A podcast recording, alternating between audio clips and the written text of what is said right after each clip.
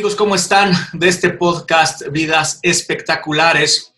Estamos en una nueva semana, en otra semana para poder expresar lo mejor de nosotros mismos a través de la vocación que nos es inherente y si no lo has aún descubierto o desarrollado, pues este podcast está precisamente para ayudarte a inspirarte, para ayudarte a tomar conciencia a través de sus invitados, que ellos ya han recorrido todos y cada uno de ellos un sendero y que son invitados precisamente porque tienen algo muy importante que compartir con nosotros, algo muy importante que platicarnos. Y entonces, eh, cada palabra, cada oración que nuestros eh, invitados nos, nos regalan, pues la realidad es que es oro oro molido.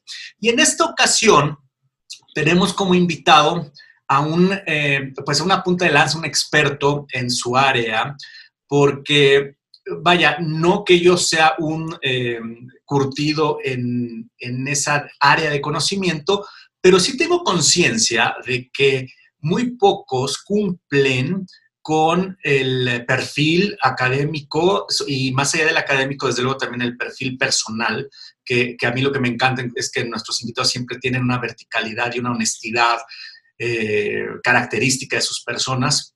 Eh, y desde luego que en este episodio no es la excepción. Tenemos como invitado al licenciado en diseño gráfico Eric Skoglund. Bienvenido, Eric. Gracias, Carlos. Buenas tardes. Buenas tardes. Este, este, este programa es especial porque, eh, pues, no, yo transmito desde la Ciudad de México, grabo desde la Ciudad de México, pero Eric nos está eh, haciendo el favor de conectarse desde... Desde Vancouver. Desde Vancouver, Vancouver, Canadá. Entonces, pues, eh, la verdad es que ya nos contará si, si, si anda de, negocios de placer o de, o de vida sibarita, ahorita Eric allá en Vancouver, pero les quiero platicar un poco acerca de él. La verdad es que no me pude aprender de memoria su, eh, de alguna manera, su descripción eh, profesional porque es amplia y voy a proceder a hacerlo si me lo permiten. Había dicho yo, Eric es licenciado en diseño gráfico con dos especialidades, una en imagen corporativa y la otra en mercadotecnia y comunicación integral de la moda. Su trayectoria profesional inició como diseñador en despachos de diseño, abarcando principalmente las áreas del diseño publicitario, el branding y la imagen corporativa. En el año 2000 funda su propio despacho de asesoría en imagen corporativa, Anchor, ingeniería gráfica, donde colabora con diferentes especialistas en áreas como publicidad, mercadotecnia, comunicación y diseño, abordando proyectos integrales de imagen corporativa y de marca para micros, pequeñas y medianas empresas. En octubre del 2012 editó su primer libro donde plantea una estrategia especializada para el desarrollo, implementación y gestión de la imagen corporativa y la marca aplicada a las microempresas de nuestro país, de México, y en el año 2018 edita su segundo libro en formato digital intitulado Brandertising, Publicidad y Comunicación Estratégica para el Branding ay, no más, me llevó la mitad del programa decir su perfil profesional.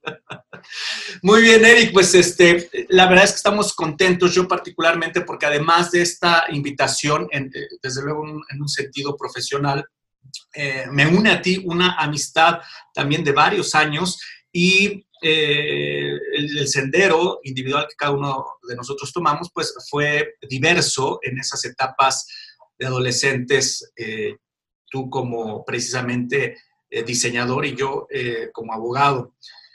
Pues si me lo permites, Eric, antes de empezar, no sé si quieras este, decirnos algo o pudiera yo, pues, plasmar todas mis dudas acerca del tema que nos toca hoy, que tiene que ver con lo que eres experto, que es la imagen corporativa.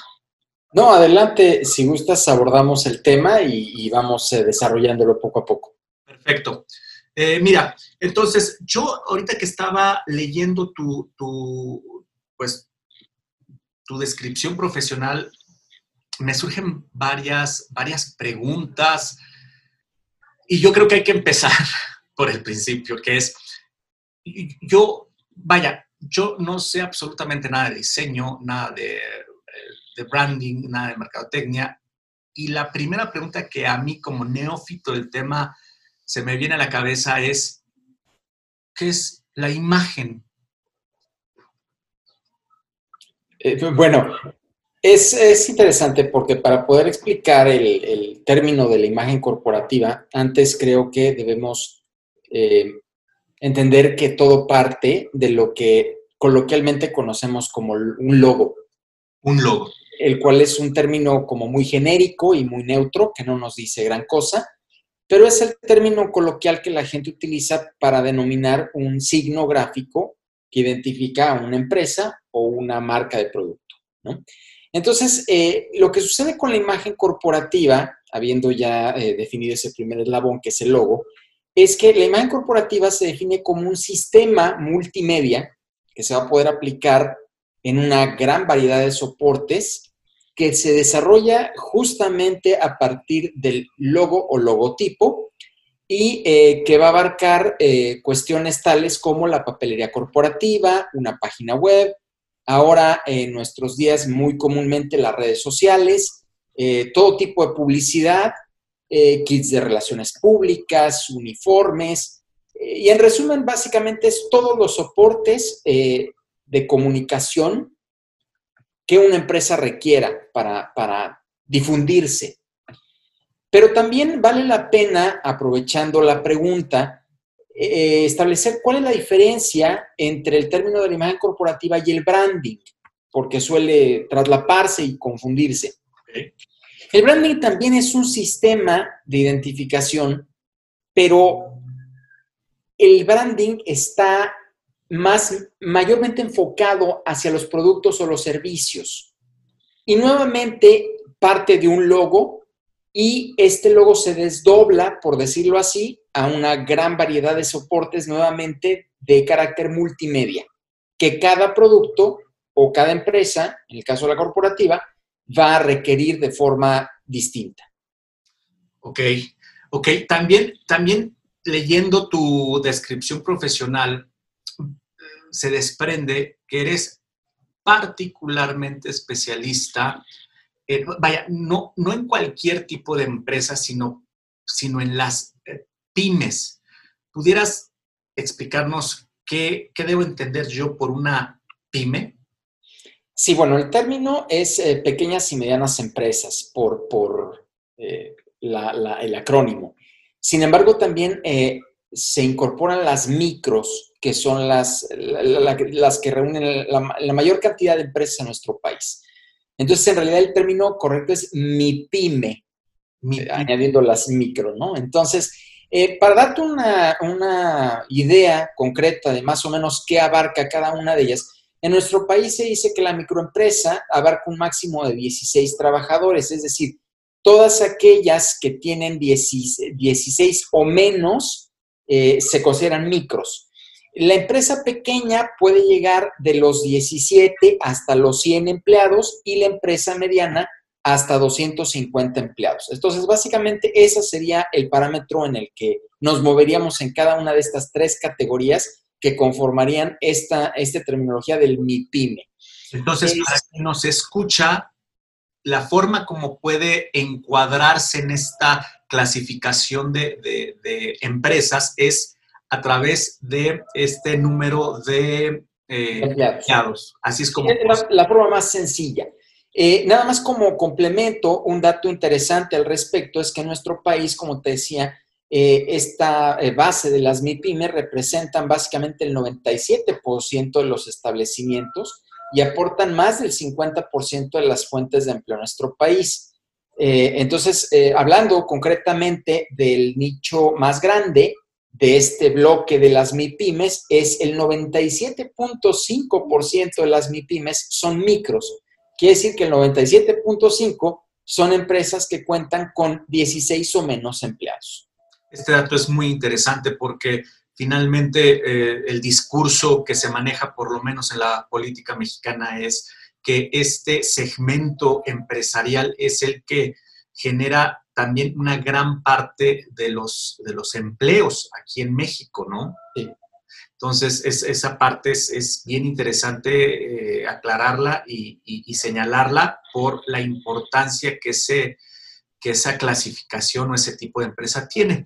Ahora bien, Eric, este, ¿cuál pudiera ser, cómo podría yo diferenciar la imagen corporativa de estas eh, pymes o MIPYMES de una empresa, eh, de una empresa grande? Mira, e, este es un primer punto muy interesante porque normalmente solemos pensar que la imagen es, eh, está reservada a las grandes empresas. Es algo eh, que, pertenece a su universo exclusivamente. Y entonces lo, lo pensamos porque estamos acostumbrados a relacionarnos normalmente con ese tipo de marcas visuales que, representan empresas muy grandes o productos muy grandes. Eh, sin embargo, la realidad es que en esencia el fundamento de la imagen en una MIPYME o una empresa grande es exactamente el mismo. Eh, entonces, eh, desde luego, esto no debe visualizarse como que el proyecto va a costar lo mismo en una empresa grande que en una empresa pequeña, una empresa micro. Pero a, eh, eh, a diferencia de la, de la eficiencia del programa, debe ser el mismo, independientemente del costo que este importe.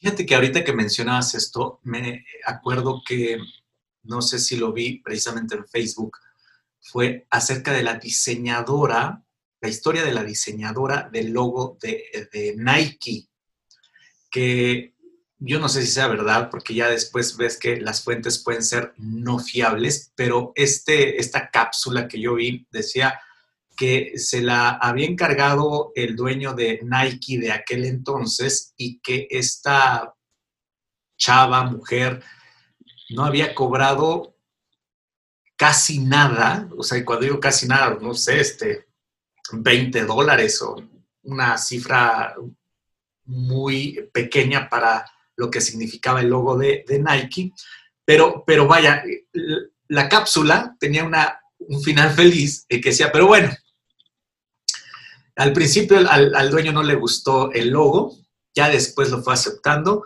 pero le dio eh, como, como contraprestación una participación en la empresa y bueno, de ahí de alguna manera pues ya ya tuvo como su, importancia económica para esta diseñadora, pero me viene a la mente esa historia ahorita que lo dices porque yo creo que para cualquier emprendedor, uh, particularmente hablando de estas eh, micros, creo que la creencia errónea, por lo que tú estás diciendo, es, bueno, cuando ya mi empresa, pues ya por lo menos sea mediana, ya me ocuparé, ya me preocuparé en, no sé si yo lo voy a decir bien, en profesionalizar mi imagen corporativa. Antes, pues no importa, o sea, como, como decía una persona que conozco, oiga, pues su logo, su imagen corporativa, pues ¿para qué, no? O sea, si no, no hay, pareciera que no hay mayor importancia, pero, pero esa es una falsa creencia que, con la que además de, lo que inherentemente conlleva emprender y sobre todo emprender para, para el mexicano o para el, para el latinoamericano, dejar atrás una creencia de que ese es un tema que no importa, que ya importará y que cuando importe, pues probablemente se lo encargue al millennial que está estudiando este, comunicación, ¿no? En el mejor de los casos. En el mejor de los casos, muy bien. Ok, pues bueno, este, ¿por qué? digo, a partir de mi comentario, de este último comentario, a este emprendedor mexicano o latinoamericano, que es creo donde está más pobre en nuestra cultura en este sentido, debiera importarle, debiera incumbirle esta, este tema de la imagen, porque no es que vaya a ser ahorita, no es que, o que tuviera que ser ahorita o más adelante, sino casi, casi que cuando nace el emprendimiento, nace la imagen, o sea, casi, casi como que es la torta bajo el brazo de la empresa, ¿no, Eric? Así es. Eh, mira, ¿por qué? Primeramente porque el microempresario, el, emprendedor, debería entender que eh, en primera instancia su proyecto busca trascender. O sea, no es un proyecto que busque extinguirse, sino, en primer lugar, no emprendería de acuerdo al, origen mismo de la motivación para emprender. Entonces, en ese, en ese solo aspecto de buscar trascender el negocio, el, el, emprendedor debería comprender que la imagen es como una vasija o como una, una mm, como, una, como un navío que le va a permitir llegar a buen puerto con su empresa, con su emprendimiento. Entonces, es esencial, es tan esencial como el propio plan de negocios. Preguntar por qué es importante la imagen corporativa en un, en un, inicio es tanto como importar por qué es importante un plan de negocios. Y creo que a todos nos queda claro, los que hemos en algún punto emprendido, que el plan de negocios es esencial, porque es un mapa, al final del día por el que nosotros vamos a ir transitando y que justamente tiene la función, entre otras cosas, de prever los diferentes escenarios o escalones a los que nos vamos a enfrentar en ese proceso de trascendencia y de crecimiento con nuestra unidad de negocio. Entonces, uno de los aspectos que va de la mano con ese proceso de crecimiento es la propia imagen. Entonces, eh, la imagen me sirve para darme a conocer, es un, altavoz, por decirlo de alguna manera, que me permite eh, decirle al mundo que existo y además que existo con una identidad bien definida, que me llamo de cierta manera, que por cierto el nombre es la primera eh, manifestación de la imagen, que mucha gente no, no entiende desde, ese, eh, eh, desde esa instancia el propio nombre, la propia denominación de esa marca o de esa empresa, ya es una primera manifestación de imagen. ¿no? De hecho, la palabra diseño proviene de signo, designare, que significa nombrar, no darle nombre a. Entonces, primera dimensión, darle nombre.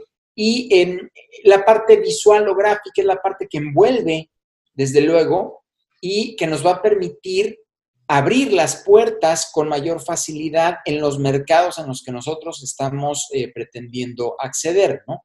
Justamente esta es otra de las razones por las que la imagen es importante desde un inicio, porque nos permite colocarnos a la altura de competidores que pudieran llevar ya más tiempo en el mercado con una cierta trayectoria y que al estar nosotros apenas ingresando de primera a ese nicho, eh, necesitamos una, un atuendo que nos permita vernos como parte de este grupo a la misma altura y con la misma solidez que estos competidores que ya llevan una cierta trayectoria. ¿Por qué no hacerlo más adelante? ¿O por qué es importante invertir desde un inicio en un buen proyecto de imagen? Desde luego que lo puedes hacer, pero eh, en, mi, en mi experiencia, eh, en estos años, eh, como tú bien mencionabas, totalmente eh, focalizado a las MIPIMES, lo que me he dado cuenta es que invariablemente es más complicado corregir el rumbo después de cierto tiempo de haber operado sin imagen o con una imagen deficiente a que si se hubiera hecho correctamente desde un inicio. Y te voy a explicar brevemente por qué. Por una sola razón, por el posicionamiento. El posicionamiento, para manejarlo de manera muy clara, es ese lugar que tu marca o empresa va a ocupar en la mente del mercado frente al resto del universo de los competidores. Esa posición, desde luego que se construye o se edifica con base en, actos de realidad de esa empresa o de ese producto. Pero la imagen sur, eh, hace las veces de un recipiente que colecciona todas esas experiencias que el individuo consumidor va teniendo con esa marca o con esa empresa. De manera que cada vez que el individuo se ve expuesto al signo gráfico, a lo que conocemos como logo, van a regresar a su mente toda esa colección de experiencias, idealmente positivas, que ha ido relacionando con esa marca.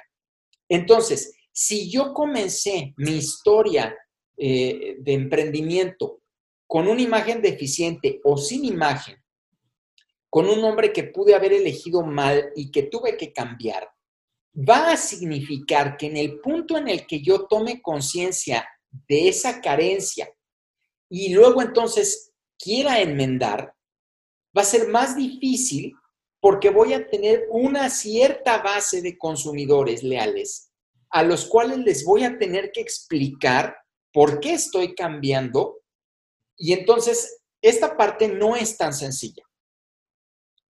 Tengo que moldear y, mediar esta situación de la posición que yo ya tengo con el cambio y entonces la gente siempre se pregunta cuando hay un cambio visual, ¿qué pasó? Em, ¿Hay algo mejorado? Eh, ¿Me va a costar más? Eh, ¿Vendieron la empresa? Algo hay en el fondo. Como consumidores, y lo hemos vivido, cada vez que nosotros eh, nos vemos expuestos a un cambio de identidad de cualquier tipo de producto o empresa, siempre hay esa pregunta.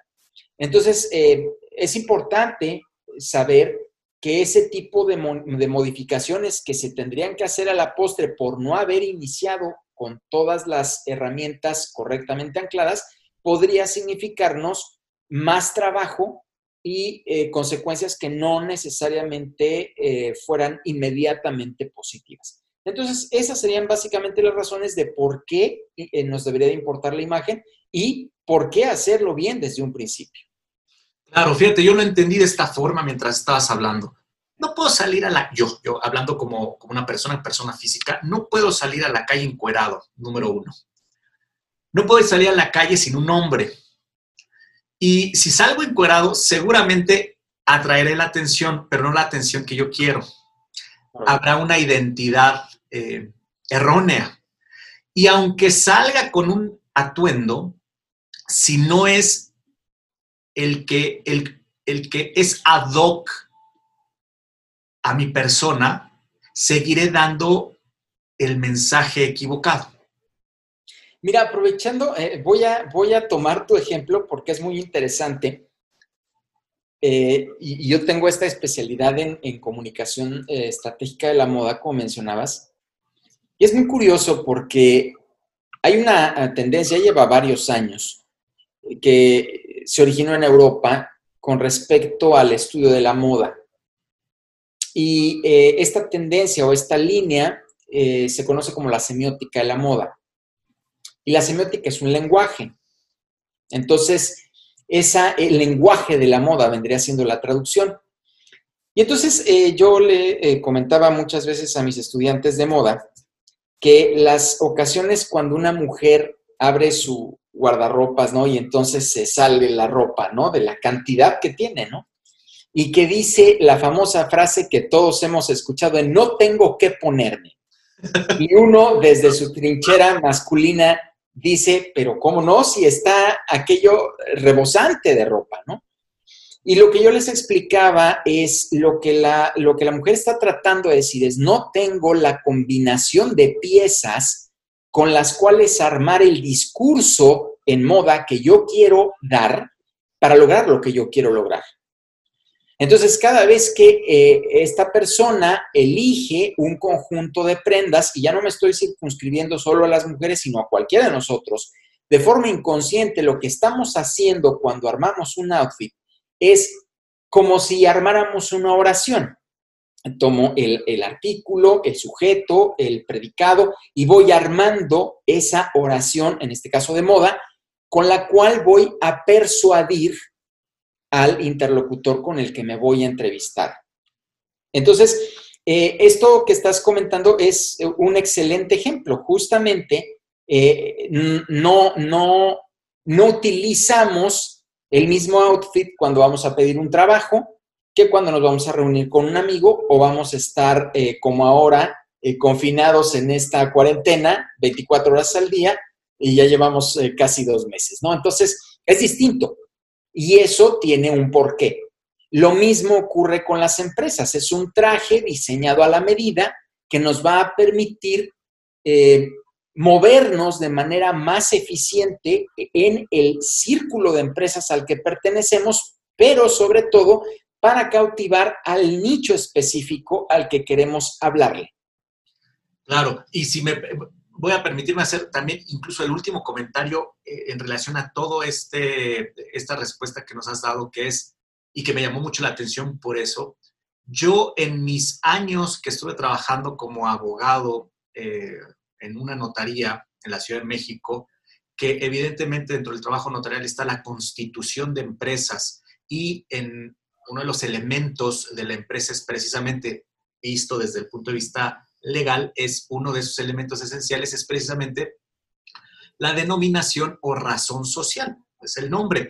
Y ahorita que tú mencionabas, uno de los primeros eh, elementos también de la imagen es el nombre. Entonces, eso ahorita llamó poderosamente mi atención porque yo te puedo decir, con 16 años de experiencia, de lunes a viernes, de esos 16 años, en haber participado en la constitución de quizá más de 1.000, 1.500 empresas en México, que el 90 8%, y quizá me estoy viendo generoso, el 98% de esos eh, emprendedores, pues, ¿cómo se va a llamar la empresa, señor? Pues, eh, CARE, CARE, CARE Sociedad Anónima Capital CARE. ¿Por qué CARE? Pues K de Carlos Rendón, de Carlos y Re de Rendón, Carlos Rendón, CARE. Bueno, pues sonaba lógico, pues K de Carlos, Re de Rendón, Carlos Rendón, o en su defecto las iniciales de varios, de varios eh, socios o accionistas. Entonces, el 98% de las denominaciones son creadas prácticamente sobre las rodillas en la oficina notarial de, pues, porque debe de llevar un nombre. Y si a eso le, añades que eh, debe de ser eh, una denominación autorizada por, la, por el gobierno, eh, por conducto de la Secretaría de Economía, y el nombre deseado en algunas ocasiones, ahí sí, en algunas ocasiones, no acababa siendo autorizado por similitudes con alguna preexistente. Entonces, hacía este tema el nombre muchísimo más complejo, pero uno, vaya, de lo que tú estás diciendo que, que vaya, yo como, como un experto en esta constitución de empresas y yo lo sé que para los emprendedores no les ha pasado el, pensamiento por la mente es mi, primer, mi primera jugada de ajedrez, mi primer movimiento de peón es el reflexionar profundamente en la denominación que tendrá una estrecha relación si no es que más que relación, una parte integrante de mi imagen corporativa. ¿No es así? Sí, de hecho, eh, toda la especialidad del naming, ese es el término que se le da, es eh, completamente aparte. Es decir, hay gente que se dedica exclusivamente a la configuración del naming. Em, es, em, muchas veces no es eh, el mismo que el nombre legal que tú mencionabas ahorita, por cuestiones de, longitud y de, eh, la, denominación fiscal, pero em, tiene que ser doblemente reflexivo porque este debe responder a temas como la memorabilidad, la facilidad de pronunciación, el tomar en cuenta los países en los que pudiera eventualmente exportar, que no vaya a tener alguna connotación negativa, por eh, em, slangs que eh, tenga esa palabra en esos lugares. Eh, son muchas consideraciones, no es una decisión nada sencilla, ¿no? Hay ocasiones que igual que tú, este, a nosotros en la trinchera de la, de la creación de la marca, nos llegan con el nombre ya escogido y muchas veces nosotros captamos de primera que hay algo que no, no está bien y es difícil hacerle entender al emprendedor que, no es la mejor decisión eh, de primera, ¿no? Entonces, Eh, es, es, es, del fundamento. Toda marca, toda imagen corporativa es un nombre primero que nada. Ok. No hay forma de eludirlo. Claro, claro. Mil, mil gracias. Oye, y tengo aquí una pregunta específica que dice que eh, ¿existe alguna relación entre estos conceptos de imagen corporativa o branding y el tan sonado actualmente marketing digital, que muchos sabemos que es una herramienta indispensable para todo negocio hoy en día? Mm, sí, bueno, mira, e-, es, es, curioso porque en nuestros días todo el mundo quiere estar en las redes sociales. Y básicamente la razón es porque es barato y es presumiblemente fácil. La noticia es que no es ni barato ni fácil cuando no se sabe hacer bien.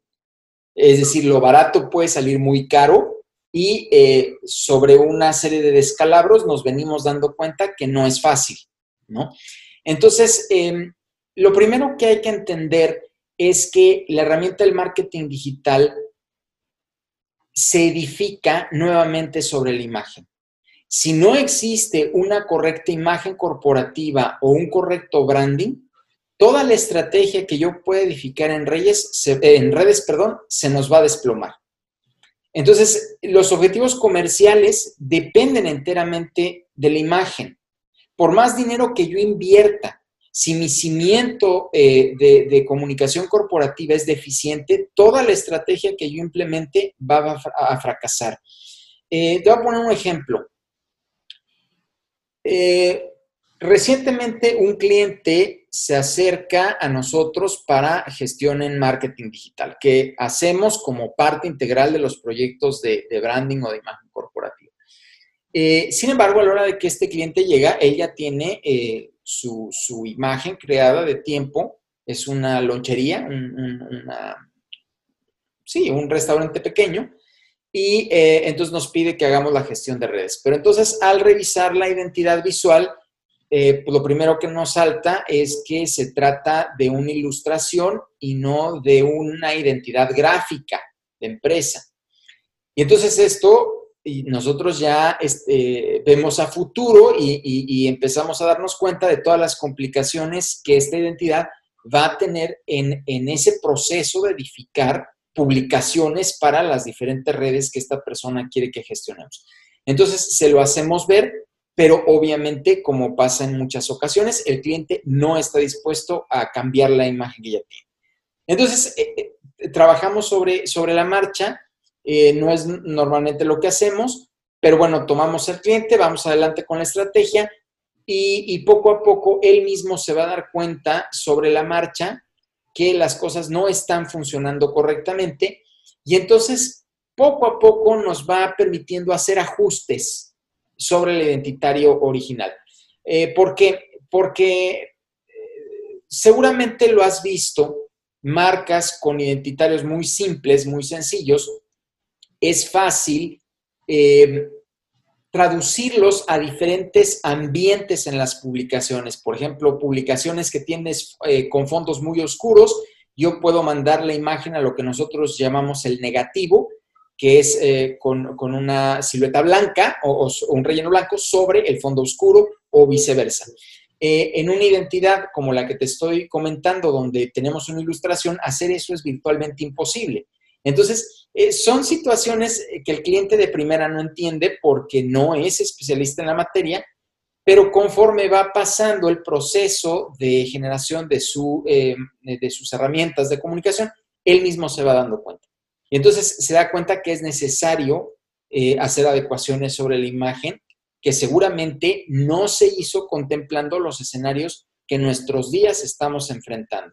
Entonces la respuesta es sí, sí existe una relación importante, eh, pero eh, también habría que entender que no todas las empresas eh, necesariamente tienen que estar en las redes sociales, es otro error que creemos, y no todas en todas las redes. Entonces, no es tan sencillo y siempre partir del entendido en que yo no puedo edificar el segundo piso de la vivienda sin haber edificado los cimientos y el primer piso primero y la identidad es los cimientos de la vivienda. No hay más. Correcto, correcto. yo lo entiendo perfecto. Bueno, y ahora, eh, estábamos platicando al principio del programa, al principio del episodio, de que no estás en este momento en, México, en la Ciudad de México, que es donde naciste y donde has vivido pues la gran parte de tu vida. Ahorita te encuentras en Vancouver, Canadá, y te estás, eh, y vaya, me consta porque por nuestra relación sé que anteriormente también ya habías visitado Canadá, quizá no tan no tan eh, extenso como en esta ocasión, y si me equivoco, me corriges, pero platícame cómo Canadá, formando parte, ya sabes, de, esos países eh, así llamados de primer mundo, eh, ¿cuál es la realidad del microempresario mexicano en este contexto de la imagen corporativa, viviendo ahí en, en Canadá? Mira, lamentablemente nos damos cuenta que Latinoamérica en general, no solo México, carece de cultura de imagen en el emprendimiento.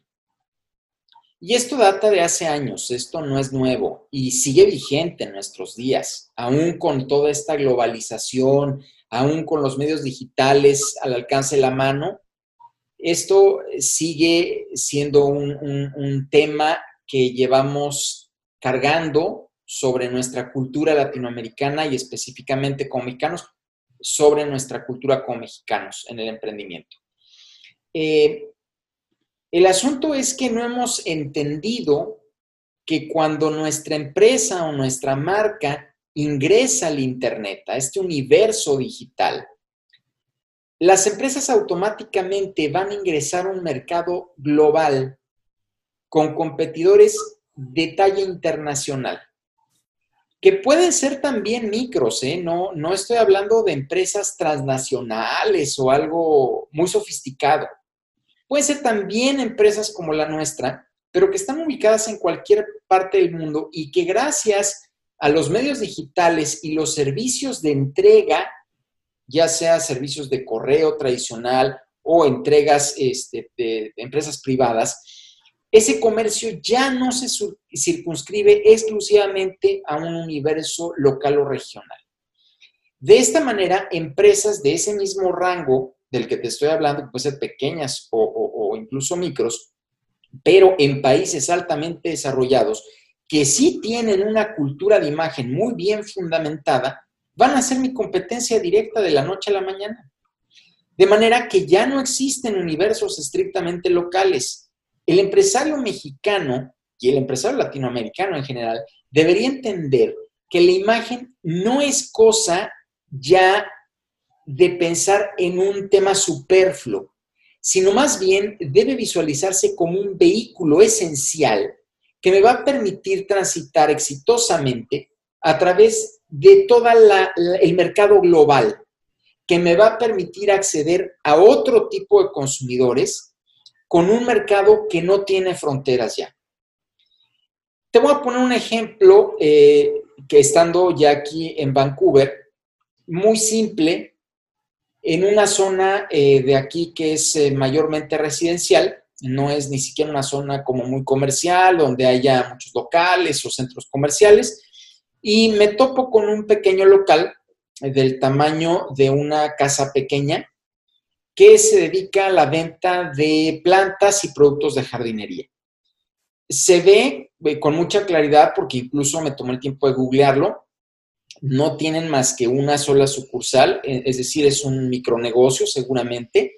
Y lo que es muy interesante es el trabajo identitario que tiene esta pequeña sucursal que seguramente no va a pasar de 5 o 10 empleados, pero con una imagen visual tan bien trabajada como cualquier empresa de talla internacional y de tamaño grande. Esto te habla de una cultura en países desarrollados donde sí se entiende que la imagen es fundamental desde el nacimiento de la empresa y que es un vehículo que me permite trascender, trascender en tiempo, pero también trascender en espacio. Y seguramente esta comprensión le permite a esta pequeña empresa acceder a mercados que no cualquiera accede. Otro ejemplo que se me viene a la mente, que no tiene que ver con esta experiencia que estoy viviendo en el exterior, es de un amigo que me comentaba de una empresa que le vendía molduras internas de, cartón, a, aislamientos para lo que era el bocho en aquel entonces, cuando todavía se hacían bochos en México. Eh, obviamente Volkswagen, una empresa muy grande, eh, en ocasiones mandaba maquilar ciertas cosas fuera de la empresa y estas eh, molduras aislantes se las mandaba justamente a este proveedor. Este, esta empresa era una empresa pequeña, no era micro, pero era pequeña o cuando mucho sería mediana, pero Volkswagen jamás supo que la gran parte de producción se hacía por sistemas automatizados, de manera que el número de empleados era eh, muy, muy bajo, eh, porque prácticamente todos los sistemas eran automatizados.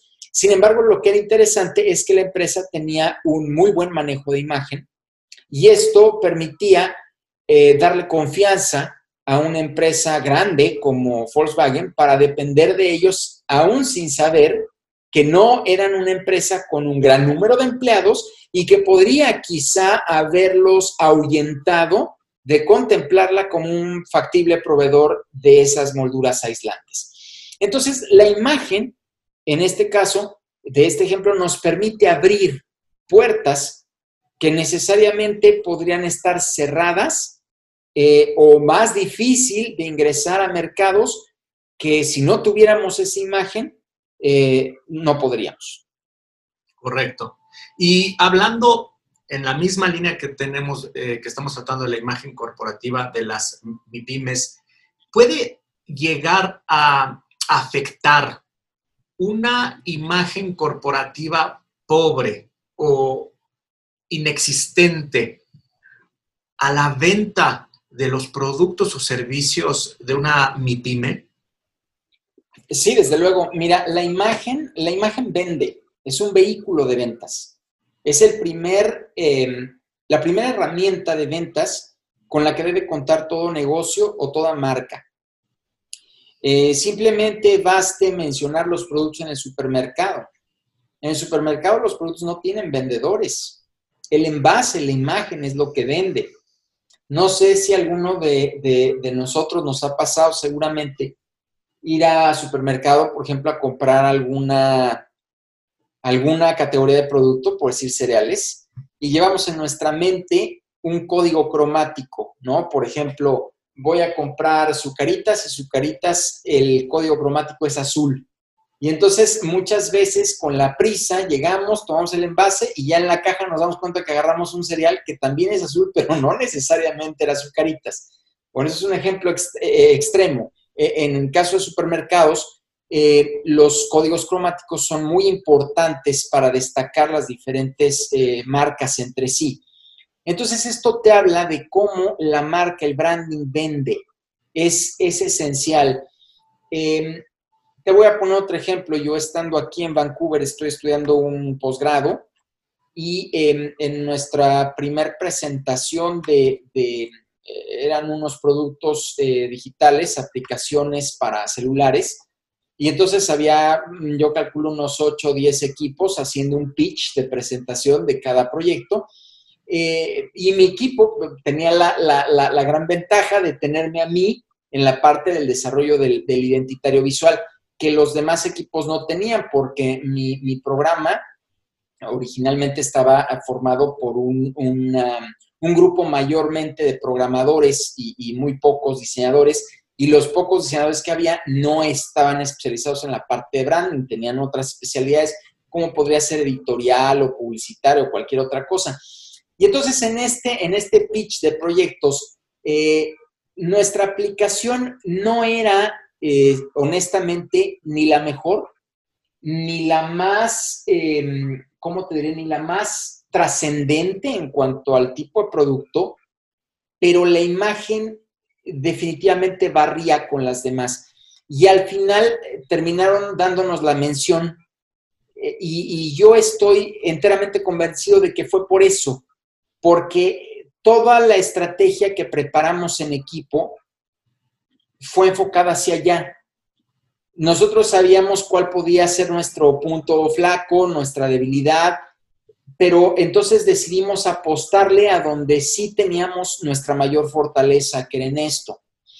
Eh, con esto no quiero tampoco decir que hay que sobrevenderse o prometer lo que no se es, pero simplemente baste como un ejemplo de qué tan poderosa puede ser la imagen en este ejercicio de seducir a un público determinado, en este caso, pues este, eh, estos, este sínodo que elegía los proyectos entre sí y que pues se vio cautivado por la parte visual y que, y que tiene que ver con esta capacidad de la imagen para venderse como tal.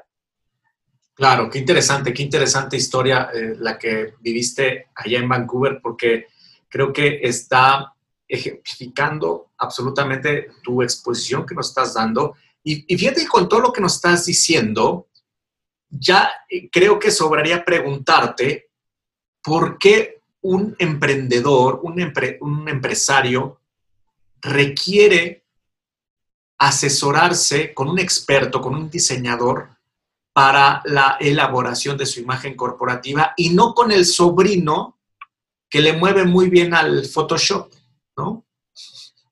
Por la misma razón que cuando tienes una enfermedad delicada, acudes a un médico especialista y no con el doctor Simi.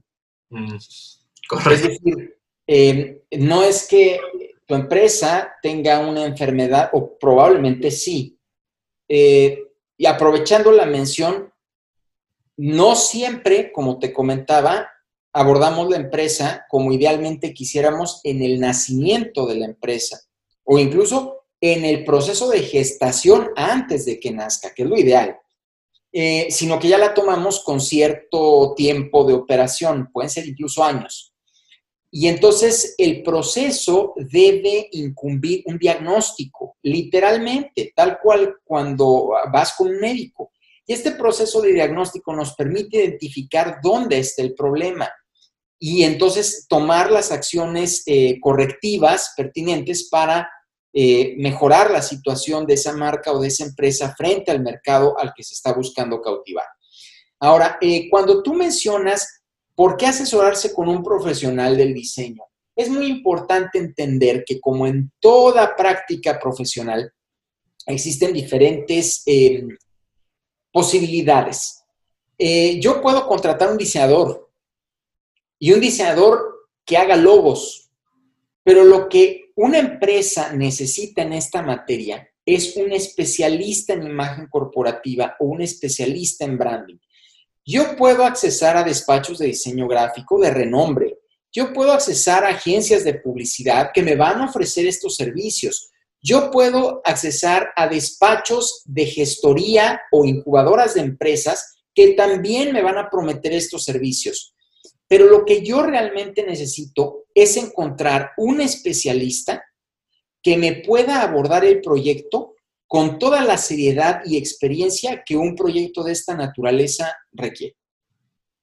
Ok, ok, me queda clarísimo, me queda clarísimo. Ahora bien, ya sabemos que de hecho emprender es complicado. Es complicado por la idiosincrasia de nuestros países, es complicado por los propios gobiernos eh, estableciendo una burocracia excesiva, tal pareciera que en lugar de incentivar el nacimiento de nuevas empresas, el objetivo sería reprimir ese nuevo nacimiento. Entonces, si ya de suyo es complicado de pronto decir, o sea, levantar la mano y decir, voy a emprender con un conjunto de gastos inherentes a mi, a mi giro de, de productos o servicios, pues yo quiero pensar que el emprendedor de pronto cuando le ha llegado, el, experto en imagen le llega y le dice, oye, pues también una parte importante es tu imagen corporativa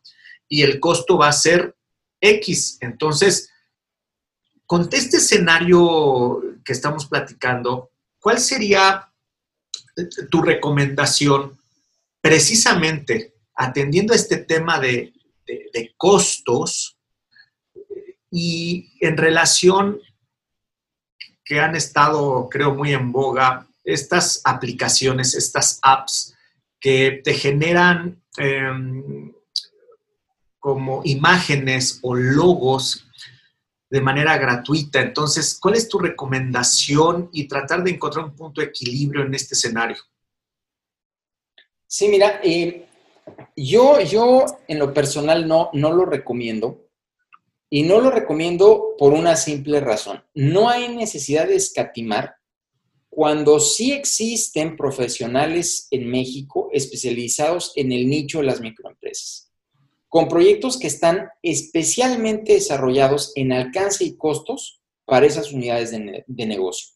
Existe el mito entre los microempresarios, entre los emprendedores en México y Latinoamérica, de pensar que los proyectos de imagen son prohibitivos, que siempre van a tener costos muy altos, que, implican un proceso que es desconocido y que por ende nos da miedo, pero todo esto es falso.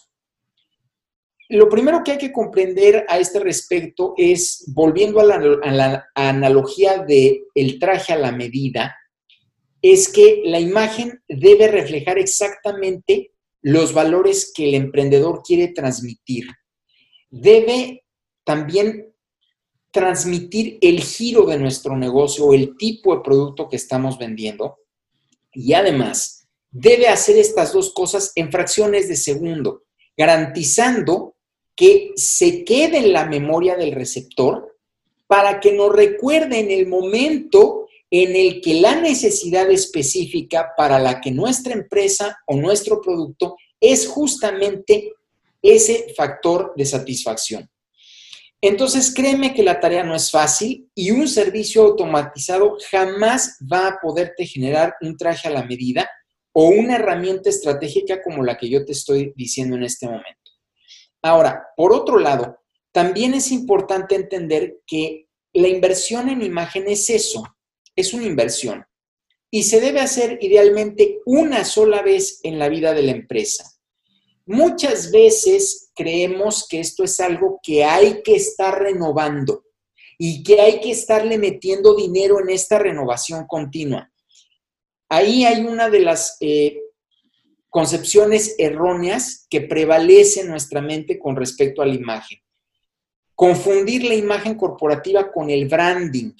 El branding tiene una vida más cíclica. El branding sí podría ser sujeto de una reestructuración y replanteamiento más continuo. Y cuando te digo más continuo, es un término difícil de establecerte porque ni siquiera hay una fórmula depende de muchos factores. Es decir, los ciclos de actualización, por decirle así, de un producto de tecnología no son los mismos que los productos de, de actualización de, una, de un producto como un cemento. Entonces, son ciclos distintos y si te pones a ver, ambos son productos consumibles, ¿sí? Eh, pero eso es para efectos del branding. La imagen corporativa se dice en teoría que idealmente se debe hacer una sola vez en la vida y no volverse a tocar, porque lo que se busca con la corporativa es darle trayectoria, reflejar la experiencia, la historia de la empresa, el trayecto que me ha tomado 5, 10, 20 años llevarme de cuando nací a este momento que me estoy presentando ante ti. Por eso es que es importante entender que es una inversión que voy a soltar una sola vez. Puede ser una inversión que en el principio, desde luego que me va a incrementar los costos, pero que es una parte integral del proyecto, que no voy a volver a tocar si se hace bien. En cambio, si yo escatimo en gastos, ya te platiqué hace rato cuál es la conclusión más probable. En el futuro, cuando yo llegue a un proceso de trascendencia determinado, yo mismo voy a darme cuenta que una de dos, o no estoy pudiendo seguir con ese crecimiento porque ya topé con pared al no poder abrir nuevas puertas, o porque estoy incluso perdiendo clientes en aras de este universo global al que estamos expuestos diariamente con estos aparatos. Entonces, es un tema en el que ya no podemos escatimar. Invertir bien desde la primera vez, dejar de lado la tentación de hacerlo gratis y entender que esa inversión me va a reportar necesariamente en ganancias al, al vender mi producto o al vender mi servicio.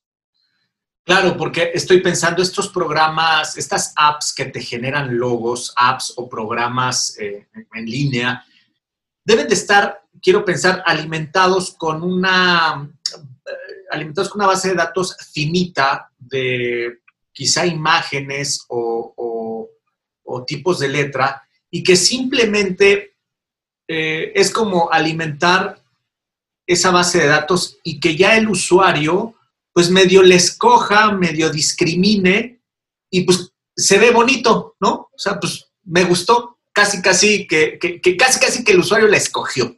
Pero, pero la realidad es que también, más allá de que se está dejando de lado lo que tú dices, todo un conocimiento profundo acerca de lo que implica la imagen corporativa, también, salvo tu mejor opinión, pienso yo que se deja de lado la parte del, talento artístico, del propio talento artístico del diseñador, porque se te está presentando ese traje a la medida que tú mencionas y, y no, vaya, no es una producción en serie, traes una, un proyecto individual, traes una necesidad particular y, el feeling el talento artístico del diseñador responde a ese caso en concreto, cosa que un programa o app que genera logos, pues va a tener ausente, ¿no? Bueno, de, entrada, tú mencionas eh, la, finitud del algoritmo que tiene un determinado número de combinaciones, lo cual eh, de entrada podría provocar que eh, cualquier otro usuario que lo empleara podría llegar a una solución que podría verse muy similar a la que yo elegí si siguió la misma ruta. Entonces, la, probabilidad no es este, en ninguna medida imposible, en primer lugar, ¿no? Eh, en segundo lugar, mencionas algo que es muy importante. Yo creo que es la parte eh, que nos debe hacer reflexionar más sobre este tema.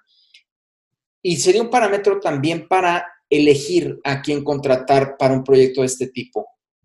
Un consultor verdaderamente especializado en esta materia específicamente, antes de arrastrar, como se decía vulgarmente, el lápiz, hoy en día el mouse, va a llevar un proceso necesariamente de investigación. Y esta em, etapa donde recopilará toda la información pertinente a tu proyecto específico, ya es un primer indicio de que estás tratando con un sujeto que tiene verdaderamente expertise en la materia.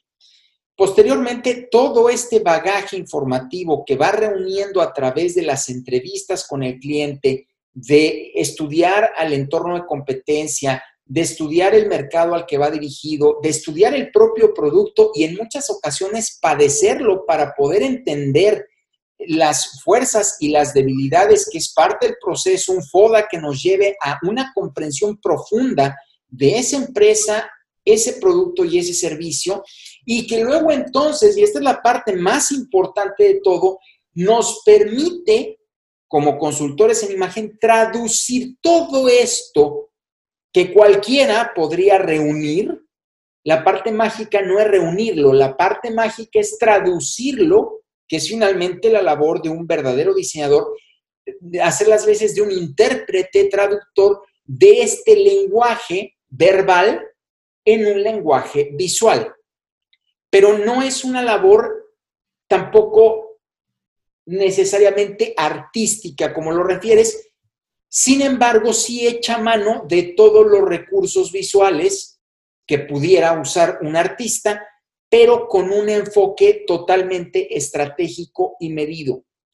Eh, el diseño y específicamente la especialidad de la imagen corporativa está fincado en metodología o debe estar fincado en metodologías que son repetibles y comprobables. Incluso dentro del proceso de generación de la imagen, el consultor podría ofrecerte tests de pregnancia, test de, focus groups con miembros de tu, de tu propio mercado que permitan que sea el público y no el dueño del negocio quien termine definiendo la orientación visual de esa identidad gráfica, que sería de hecho lo ideal, porque muchas veces el dueño del negocio no forma parte del mercado, es otro nicho. Entonces, ¿de qué sirve que le guste si él no va a comprar el producto? Lo va a comprar un nicho al que él no pertenece. Entonces, un estratega eh, emprendedor debe entender esta base elemental y muchas veces hacer a un lado sus gustos personales en aras de que realmente el mensaje llegue de la manera más limpia a quien buscamos llegar. Entonces, no es una tarea sencilla, un algoritmo de computadora no lo va a lograr y eh, se convierte en un balazo en el aire. Es lo mismo que encargárselo al sobrino que estudió un curso por correspondencia. Va a tener la misma, de Photoshop, y va a tener la misma, la misma efectividad. Entonces, por eso es que no es recomendable.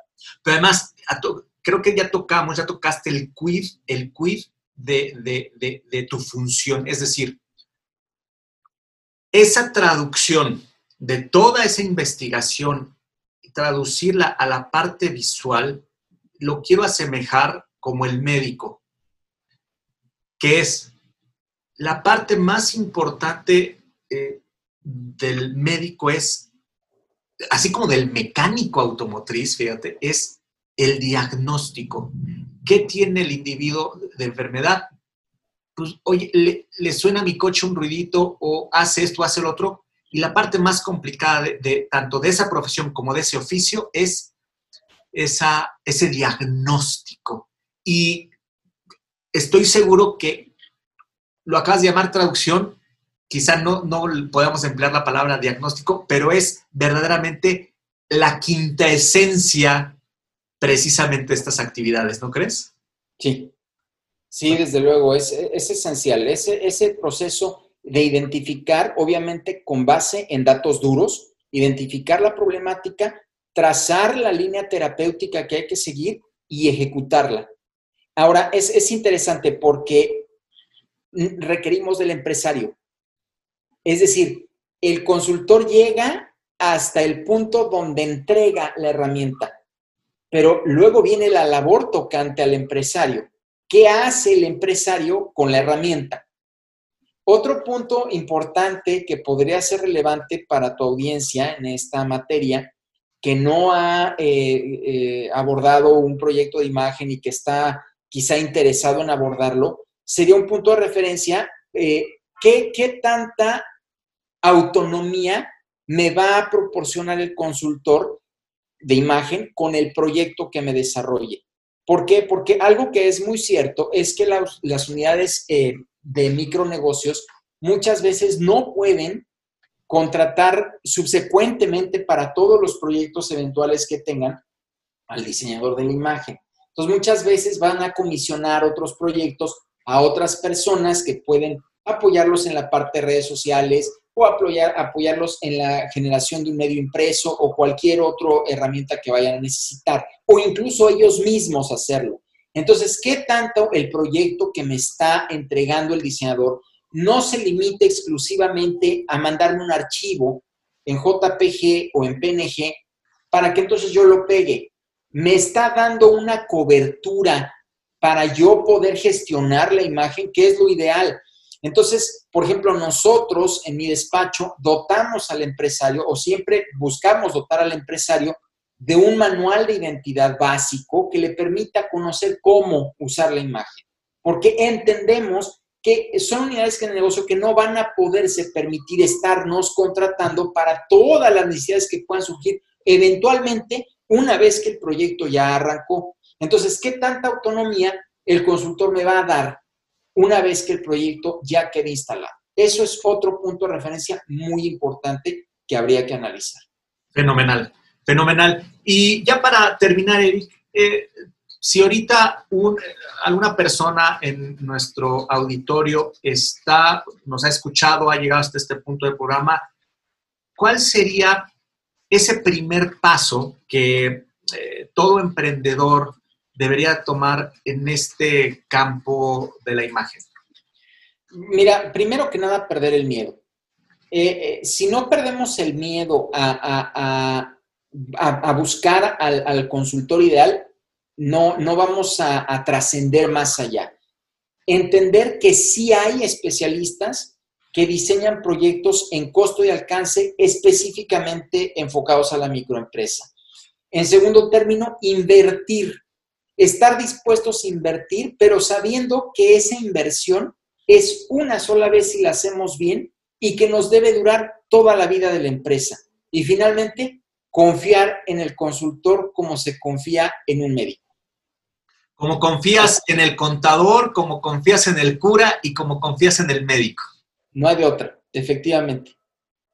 Fantástico, fantástico, Eric. Pues, mil gracias. Este, esta, esta, eh, este episodio, este programa ha sido magnífico porque creo que para eh, todo emprendedor y, pienso que, es una, cada vez nos vamos y esta crisis económica que se avecina derivado del coronavirus nos hace ver que no hay eh, camino quizá más eh, satisfactorio que el propio emprendimiento, ¿no? que, no que se condene desde luego a ser empleado, pero, pero vaya que si estaría bien eh, estar tratando de emplear una forma entre ser empleado y hacer unos pininos de emprendimiento, que es donde pues uno puede llegar a ser eh, el canal de bien para muchísima gente,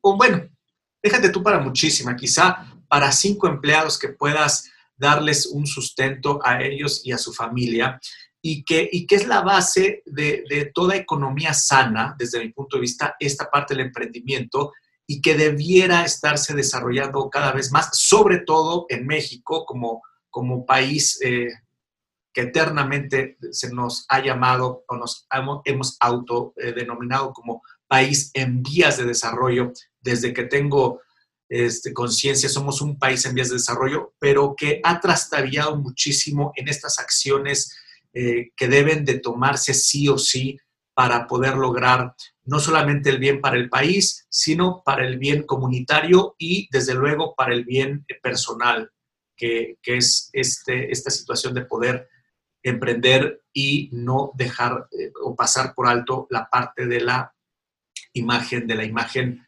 corporativa. Muy bien.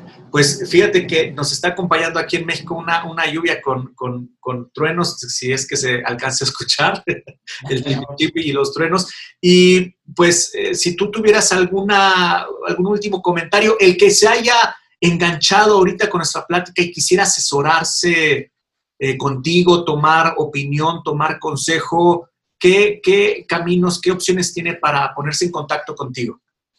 Bueno, en primer término, la, página en internet, que es eh, anchorage.com. Este, no sé si haya manera de pegarle en alguna parte las, eh, los datos. Lo vamos a poner en, letrero y además lo vamos a poner al pie del, archivo del, podcast. Perfecto. La página en internet, las redes sociales, básicamente eh, por Facebook o Twitter. Em, ahorita como, como estoy eh, yo acá, es, es eh, van a decir que no, no estamos eh, teniendo publicaciones muy seguidas, pero bueno, van a poder ustedes ver muchas publicaciones que tuvimos hasta el año pasado, antes de que yo ya tuviera que poner un poco en pausa el negocio para poder tener este compromiso académico. Pero ahí van a poder encontrar información valiosa en, las, en, las páginas, en la página de Facebook, sobre todo, en el fanpage y en la página en internet va a haber eh, toda la parte de información de los tipos de proyectos que nosotros manejamos. Eh, existe una liga de contacto directamente donde puedes mandar eh, tu pregunta. Interesante también en la página, tenemos un cotizador digital de manera que si tú ya tienes una idea de, quieres darte una idea más bien de cuánto costaría un proyecto de esta naturaleza, porque ciertamente eh, es, eh, un poco oscuro, ¿no? Hasta el momento no sabemos cuánto nos va a costar.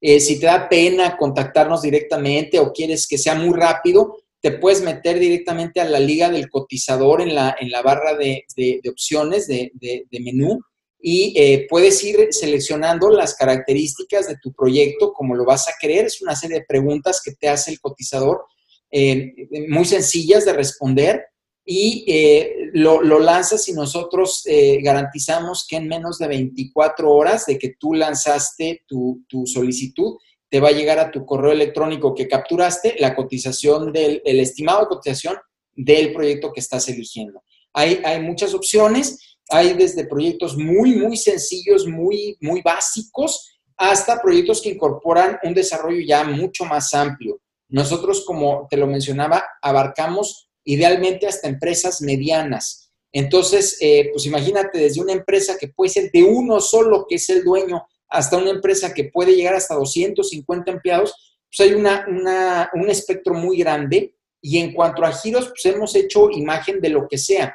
Eh, en la página también puedes encontrar nuestro portafolio para que veas específicamente, hay una liga, nosotros estando especializados justamente en imagen corporativa y branding, hay una parte, una, categoría específica del portafolio donde vas a ver todas esas identidades, eh, ejemplos de todas esas identidades gráficas eh, que, te van a poder dar una idea de, qué es lo que podría suceder con un proyecto de, tu marca.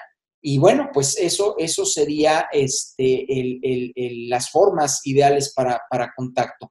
Independientemente de que, de que yo esté acá, Recuerda que, las redes nos permiten eh, desarrollar estos proyectos de manera muy eficiente con, los medios digitales. Hoy en día con el confinamiento, pues es una gran ventaja todos estos recursos digitales que tenemos a la mano y eh, los proyectos se pueden llevar a cabo perfectamente eh, de esa manera.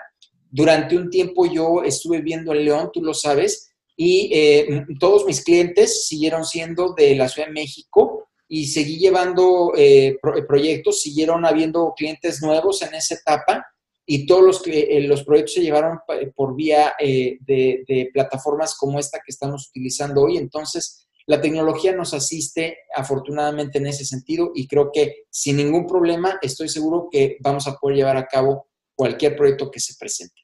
Con las facilidades que tú estás dando, la realidad es que el que no, el que no quiere preguntar es, es porque no está verdaderamente interesado en vestir su empresa. O sea, las, las facilidades ahí están, cotizador, eh, cuenta de Facebook, eh, Twitter y la, y la página de internet que, repito, es ancorig.com y en Facebook y Twitter estás igual como Ancorig. Eh, sí, arroba Ancorig en ambas, en ambas redes. Nada más un, un comentario de algo que decías. en medio de esta crisis que estamos viviendo, deberíamos aprender de experiencias pasadas que hemos eh, tenido como humanidad. Este es el mejor momento, aunque no lo parezca, eh, de invertir en la, en la, proyección de nuestro negocio. Eh, grábenme, bueno, se está grabando, pero grábenme y ténganme guardado porque todas las empresas que mantengamos presencia en nuestro mercado, aunque en este momento no estemos logrando las mayores ventas, vamos a ser las empresas que vamos a salir avantes después de, la crisis. Todas aquellas que se traten de, implosionar, de ir hacia adentro, de resguardarse en demasía y de cortar inversión publicitaria, necesariamente van a desaparecer. Y esto ya lo vivimos en otros momentos históricos de la humanidad y esta de verdad no va a ser la excepción. Es momento de invertir. Mil gracias. Mil gracias, Eric. Pues, eh, señores, ahí está ya el mensaje, es claro. Ustedes ya en esta plática de poco más de una hora pueden, ya tienen los elementos para saber por qué es importante. Es más, no, no es importante. Voy, voy a ponerlo así. La imagen corporativa no es importante. Es importantísima. Y ya tienen los elementos con este episodio de saber por qué hay que vestir de manera correcta la empresa, porque hay que denominarla de la manera también correcta, porque tiene impacto en una serie de aristas, como ya nos lo platicaba nuestro experto Eric.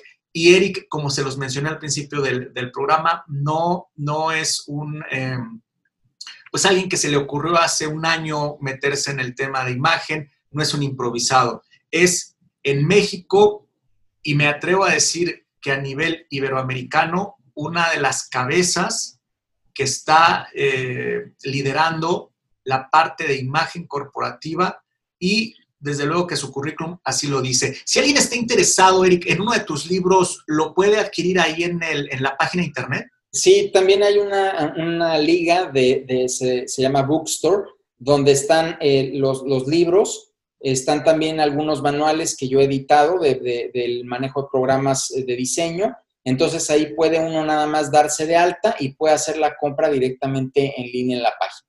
O sea, insisto, eh, la carretera, como decía un antiguo jefe, la carretera ahí está puesta y queda de ustedes si la corren o no. ¿Ok? Pues Eric, una vez más, hasta Vancouver, te mando un fuerte, fuerte abrazo que te sigues preparando como ha sido tu característica, estás, como lo dices, en un, en un posgrado eh, también eh, en relación con lo que tú estás viendo, con lo que a ti te gusta en el, en el área profesional y entonces es otra muestra de que no no lo estás dejando al lado, sino cada vez estás adquiriendo mayores elementos, mayor conocimiento para poder servir más y mejor a los empresarios mexicanos, latinoamericanos. Y pues vaya, eh, que tengas un muy buen día y nos estamos viendo. Gracias. Que estés muy bien. Hasta luego. Buenas tardes.